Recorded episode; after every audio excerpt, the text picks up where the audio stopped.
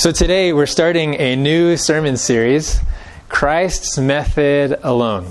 And uh, today, really, part one, uh, it's, it's called True Success, which in reality, it's just um, it's really just a really, really long introduction to the rest of the series. So I hope that's okay. Christ's method alone. And here's, here's what's been going on. So I've been personally, been personally challenged over the last several months, probably since, um, I mean, yeah, since the fall especially. I've been personally challenged to revisit the vision and the mission that God has for this congregation here in Castle Rock, the Castle Rock Seventh day Adventist Church.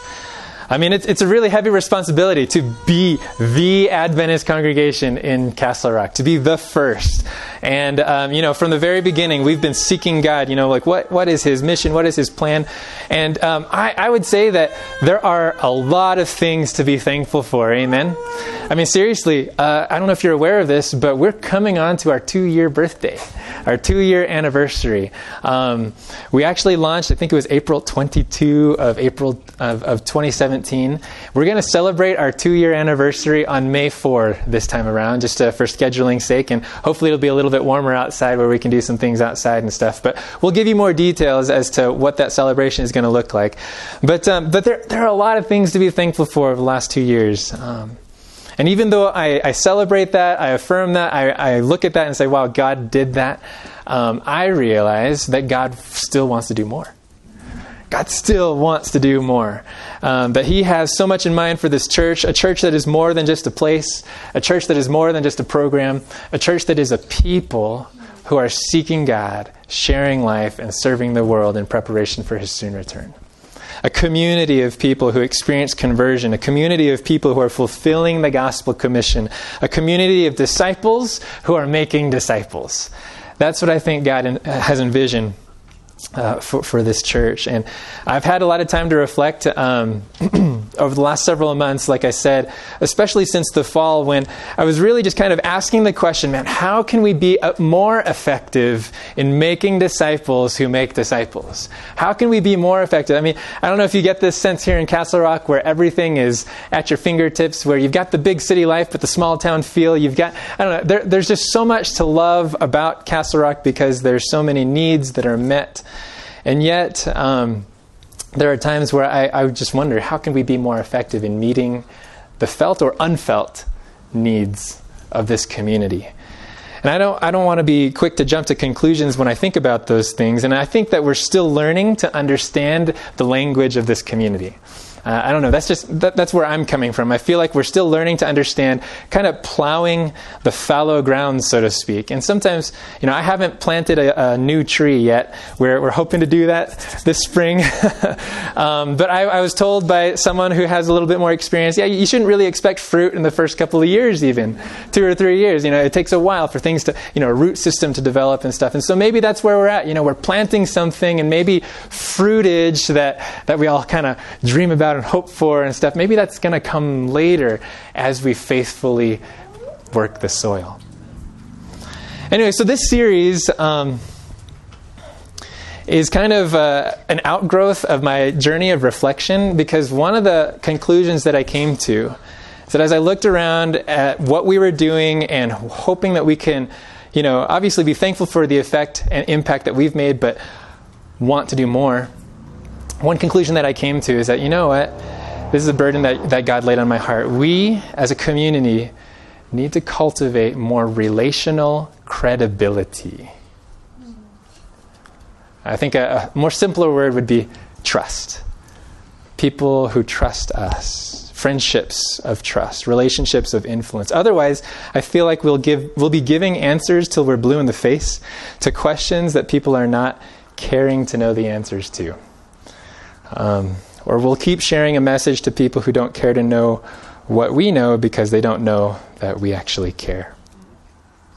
And so, this, this series, Christ's Method Alone, I think is, a, is just kind of a product of my journey of reflection. It's a journey that's still in process, I'll admit that, and it's a journey driven by a few questions and one key conviction that God has already given us a way forward. I really believe it. God has already given us a blueprint, a map, a way forward if we just have the courage to take Him seriously.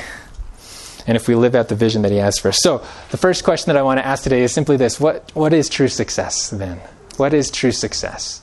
I mean, if we, if we can understand that, if we understand what we're headed towards, maybe we can understand the, the journey to get there.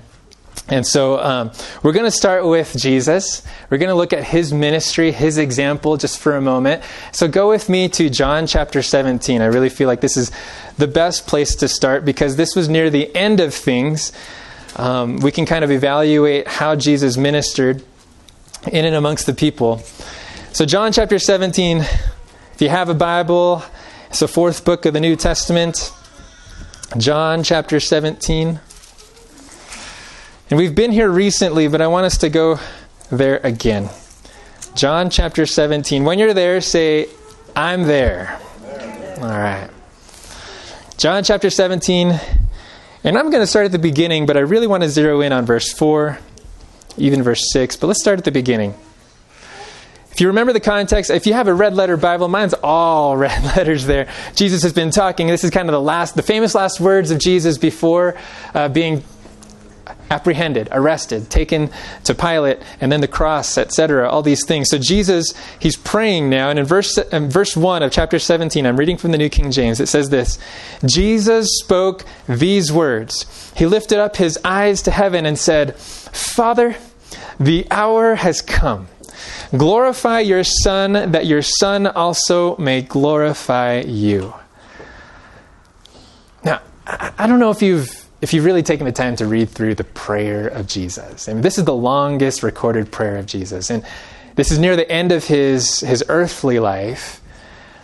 But man, can you as you read John 17, I would just challenge you this afternoon, just read through John 17 and ask yourself, man, if this is how Jesus is praying at the end of his life, what were his prayers like all throughout his life that led him to pray like this?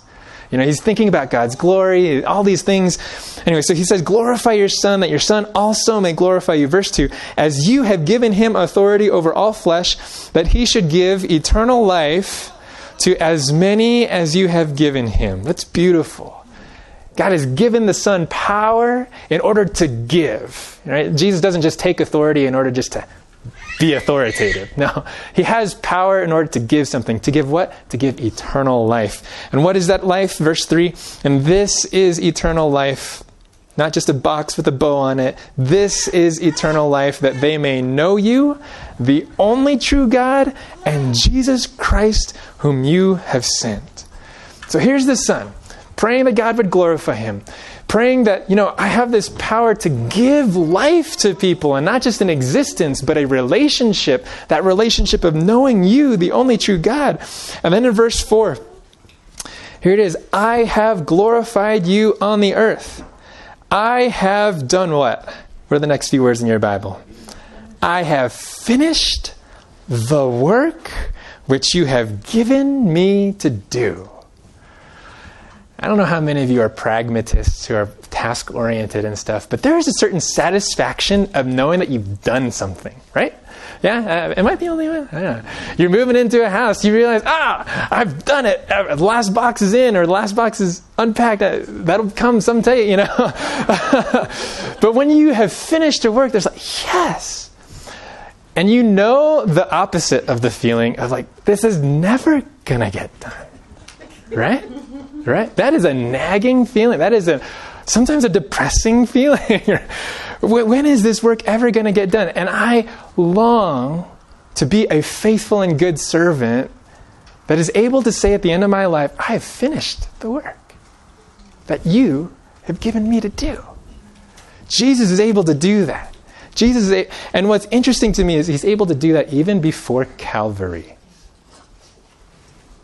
Which makes you wonder, what was his work? Really? What was his work? It was more than just to die on the cross because apparently he finished it before he got to the cross. All right, so let's, let's keep reading here. Verse 5. Whoa, whoa, whoa, whoa. My pages are thin. Verse 5. And now, O Father, glorify me together with yourself with the glory which I had with you before the world was. And now in verse 6, he's going to get a little bit more into what this work was. He says, I have manifested your name uh, you could maybe substitute the, the word character, who you are. I have manifested your name to the men whom you have given me out of the world. They were yours, you gave them to me, and they have kept your word. Okay, I want us to just stop right there. What was the work that Jesus finished that he could feel successful about? I would submit to you, if we were just kind of taking some of, some of our cues from the immediate context, it was the work of giving eternal life not just uh, years, but a relationship of knowing God. It was the work of manifesting the glory of God. It was the work of revealing the, the, the, character and name of the Father to the men that were given to Jesus, i.e., the 12 disciples. Are we following this? Yeah? This was his work. This was his, so some key observations. Jesus' work, number one, Jesus' work was uh, was a work that was given to him. I think that's really cool. All right, this wasn't a work that Jesus carved out for himself. You know what? This is what I want to do. No, this was a work that was, was given to him, and it was a work of revealing the Father. And a second observation that really stands out to me is this that the work that Jesus was successful in accomplishing had a very specific target audience. Did you notice that in, in how he's praying? Had a very specific target audience. And that audience also was given to him, according to, what was that, verse 6? According to verse 6, I have manifested your name to the men whom you have given to me. So the work was given to him, but the, the target audience was also given to him. The disciples were given to him. And what's really critical to me, or at least something that I'm appreciating more right now, is that target audience was relatively small. Did you notice that? This was the work you've given me to do. I've revealed your character to these guys that you gave me. And that target audience was not the world. No, no, don't, don't, don't get me wrong. You right? For God so loved the world that he gave his only begotten son, right? Jesus said, I came that they might have life. They was pretty open-ended. I came to seek and save the lost, pretty open ended, global in reach, maybe cosmic in reach, we could say. He's the Lamb of God who takes away the sins of the world.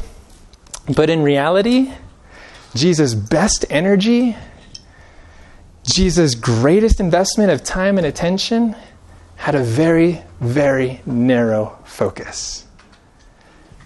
Is this true, yes or no? Very, very narrow focus. And I think that's how Jesus could pray here. I've finished the work that you gave me to do. I mean, eh, again, if we have an indefinite, I mean, eh, for those of us that are doers, um, you know, we, we need to have like a definite aim and a concrete goal in order us in order for us to say that we're finished. But when we have an indefinite target, it always leaves us as if it always leaves us feeling as if we're unfinished, that we're not quite done. But for Jesus to say that I've finished the work, even before Calvary, it means that he has fulfilled a mission. And he knew what that mission was, and he knew who that, that mission was for. What was that mission? What was success for Jesus? What was the finished work? Thoroughly revealing the Father to 12 men. That was the work that he finished. He gave them eternal life, which was knowing God, the only true God, and Jesus Christ, whom He had sent. He finished the. He was successful in thoroughly revealing the Father to 12 guys that he had deep relational investment in. Men he had daily personal contact with. Men who were his disciples. Yeah? That's what he's praying about here. This is the work that I've finished. That was the work that was given to Jesus. It wasn't one that it was carved out, it was appointed for him, it was given to him. And now I want to turn that question inward. What is the work that has been given to me? What is the work that has been given to you? What is the work that is given to us? Well, let's go to Matthew, Matthew chapter 28. when I ask that question, what's the work that's given to you? Maybe you think of this verse immediately, Matthew chapter 28.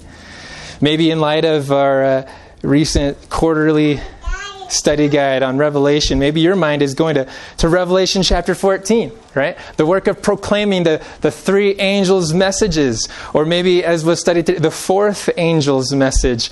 And, and, and it should, our minds should go there, right? Our minds should go there. The proclamation of the three angels' message is, without a doubt, what ripens the earth's harvest to prepare people for the soon return of Jesus. No, no doubt about that. You read Revelation 14, you've got a people who are following the Lamb wherever he goes. You've got a message that they're proclaiming, and then boom, immediately a picture of a ripe harvest. Jesus is coming in the clouds. We have a special work of proclaiming the Advent message, but I believe that the message in Revelation 14 must be combined with the method in Matthew chapter 28.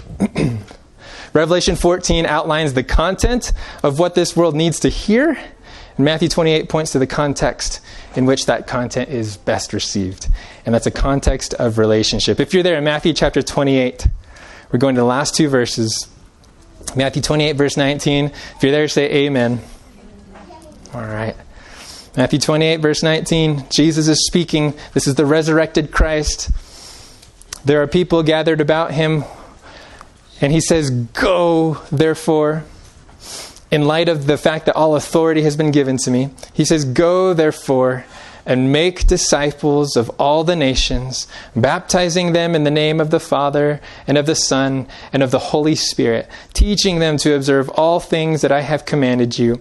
And lo, I am with you always, even to the end of the age. Amen. That's right. Amen.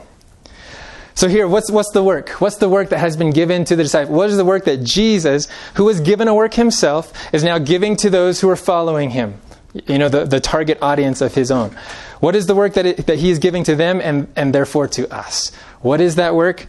Very simple. Verse 19 make disciples of all nations. Yeah? Yeah, we, we, we see that, right? Uh, make disciples of all nations. What's the work? Make disciples of all nations. And what's interesting is that, like Jesus, this work has a broad, global scope, right? All nations, all nations. But the very appeal, the very imperative, the very act that we are to execute necessitates an individual focus. What is that act? Make a disciple. That doesn't happen in the masses. You follow me? You can't make disciples by the masses. You can make believers by the masses. But you make disciples one by one. Do we follow? Yes or no? Am I the only one that sees this? Yeah, yeah, okay, okay. All right. so if we're talking about true success, yeah, you know, I, I, I, want our church to, to be able to say, yeah, we finished the work that was given to us. You know, I want to be able to say personally I, I, that, that I have been effective and successful in this work, in making disciples. I want to have the clarity that Jesus had. But if the commission, if the work is discipleship, then what is true success? If the work is discipleship, then I would submit that true success is having a relationship of trust with someone who is your disciple. If we don't have that, we're not doing this work. Amen? Yeah. True success. True success. It's a, it's a phrase that maybe you've heard I was reading this again last fall, um, just in this time of reflection. This was something that God brought to my attention in a book uh, called Ministry of Healing. Uh, sometimes people look at that as, you know, in terms of medical missionary work and stuff like that. But man, you read through this, you get a picture of the life of Jesus that is, is really distinct than, than other places in her writings. But in the book Ministry of Healing, she says something very powerful. Christ's method alone will give what? True success in reaching the people. That's powerful. I mean, some of us look at that and say, oh, duh, you know, that, that's no brainer, right? Of course, Christ's method is going to do that.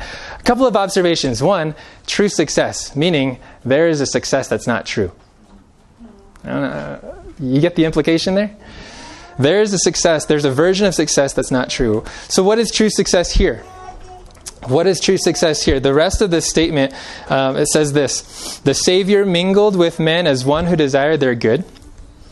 He showed sympathy for them. He ministered to their needs and won their confidence. Then he bade them follow me. In other words, the method that she's describing is a very relational dynamic mingling, sympathizing, ministering, winning, winning confidence, trust, you could say. And then he bids, follow me. So, what's true success here? I would say the end game is someone follows Jesus. Yeah? That's the, that, that's the, that's the fruit. So they're following him. So, true success here, it's following. That, that is discipleship, it's a relationship of influence. True success then for our work, if we're following uh, Christ's method alone, true success then would be someone is following Jesus because they're following me. I have a relationship of influence with someone, but really they're following Jesus because I'm following Jesus. Yeah? Um, you know, we tend to conclude, I don't know if, the, if I'm the only one, but I tend to conclude that there's no true success if I don't see a drastic uh, decision or drastic growth or transformation in someone's life, some like some uh, very visible next step. If someone doesn't accept my invitation to to church, or if someone doesn't accept my invitation to a seminar, then I feel like there's no success there. Or if my GLOW tract doesn't result in a request for Bible studies, then I, sometimes I feel like there's no success there. Or if someone's not baptized by the end of our studies or the end of our seminar, whatever the case might be, I feel like, man, there was just no success there. But what if true success is more than that? If we're forming and sustaining a relationship of trust with someone that's meaningful and deep and genuine, maybe we're doing what we're supposed to be doing after all. Now, don't misunderstand me, please. We want to lead others to baptism. Amen. We want to lead others to, uh, to Sabbath keeping and really experiencing rest in the one who is our creator and redeemer. We want to, lead people to, to church attendance. And while all these things may be visible and recognizable evidences of success or, or metrics of success, you might say, they are not, hear me, they are not the only meaningful metric. Yeah. so if we've been commissioned to make disciples, what we've really been commissioned to do is to make friends who trust us and are in the process of becoming. Becoming what? Well, becoming a follower of Jesus that's prepared for the second coming of Jesus. Yeah. So then, how, if this is true success, a relationship of trust and influence, if this is true success, I think we need to ask some honest questions. Am I experiencing success? Am I doing the work?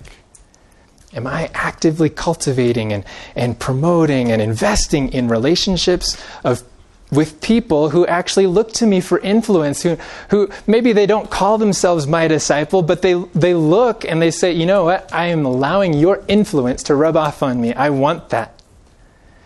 Am I investing in those relationships? And if I'm not, then maybe I'm not doing the work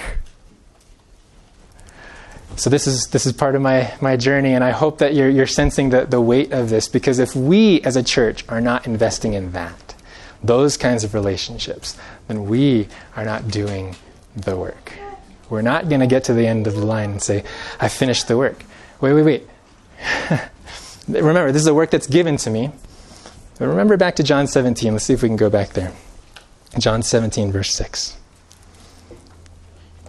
I have manifested your name to the men you have given me out of the world. I want us to ask the question how do we move toward true success?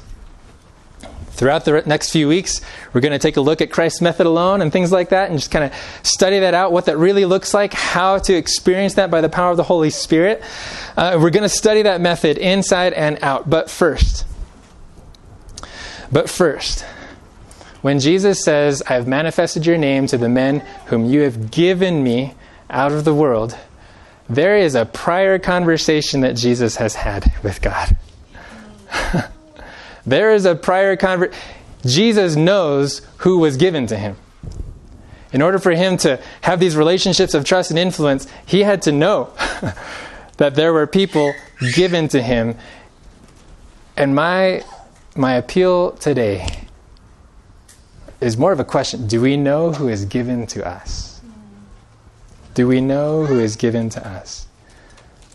I think there's, there's a this is something that we're quick to bypass. You know, we, we talk about making disciples of all nations, and we think about that in generalities. Okay, let's go make disciples of all nations. But who is that? who is that? We're quick to make disciples of all nations generally, but unsure of who we should disciple personally. Unclear about who God has given to me to engage in a discipling of relationship of trust and personal contact. And if that's God's commission for us, I truly believe that He has a gift waiting for each and every one of us. I'm giving you this person. Make a disciple. I believe God is waiting to give gifts to you and I the gift of a name, the gift of a person, the gift of a soul that we can lead in a process of becoming. In a process of becoming. So, simple appeal today. Will you join me in praying for a revelation of who that gift is? Yeah? Will you join me in praying for a revelation of who God is giving you in this season of your life? Will you pray for direction about who to invest deeply in and, and pour your best energies into? Who it is that God has already given you in your sphere of influence and relationship already? Or maybe there's someone else that He's going to give you in your sphere of relationship. We're called to be more than church attendees. We're called to be more than church members. We're called to be more than ministry leaders or volunteers. Amen. We've been called to be disciple makers. So let's do the work. Let's do it. So, simple challenge pray. Let's ask. Seriously ask. Maybe we need to pray and fast and ask God, who? Who am I going to pour my best energies into? Not just because they're biologically related to me, but because they're divinely appointed for me. I need to disciple this person. And then, as we pray through that, you know, God will give us how, how to disciple how to disciple. Okay? So that's the challenge. Don't just make it a flavor of the day, a flavor of the month. Let's seriously pray. Maybe pray and fast for a divine revelation. This is the one. This is, these are the two. These are the three. Maybe it's 12 like Jesus. I think that max is that Jesus was probably the max capacity right there. Um, but yeah, that's a simple appeal. So, how many of you, by raising hands, will say, Yeah, I'm going to take some time, not just this week, but over the next several weeks. I'm going to pray for a revelation of who God is giving me. Amen. Amen. Let's pray now together. Father in heaven, this is our desire. You know that we just long to do the work that you've given us. Not just so we can pat ourselves on the back, not just so that we can check something off the list, not just so that we can feel successful. No, but because you have loved us, we want to love others. Would you please, like, like uh, the promise that Becky read for us earlier, to, we are lacking wisdom, God. But you said if any of us lacks wisdom, we can ask of you.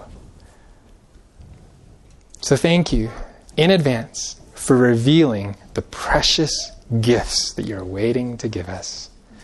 Thank you for revealing, opening up our eyes, pulling back the curtains, allowing us to see the individuals that, that are already in our spheres or that are soon to be in our spheres of influence and relationship. We pray that as we journey through this together, that we would understand, that we would have the courage to, to walk forward, to actually do something about the things that you are revealing to us. And so, even now, maybe the Holy Spirit, you're, you're prompting our minds and, and our hearts with names. And so, just in the silence of our hearts, we are lifting up these names to you. God, we, we're not even quite sure how to pray for them.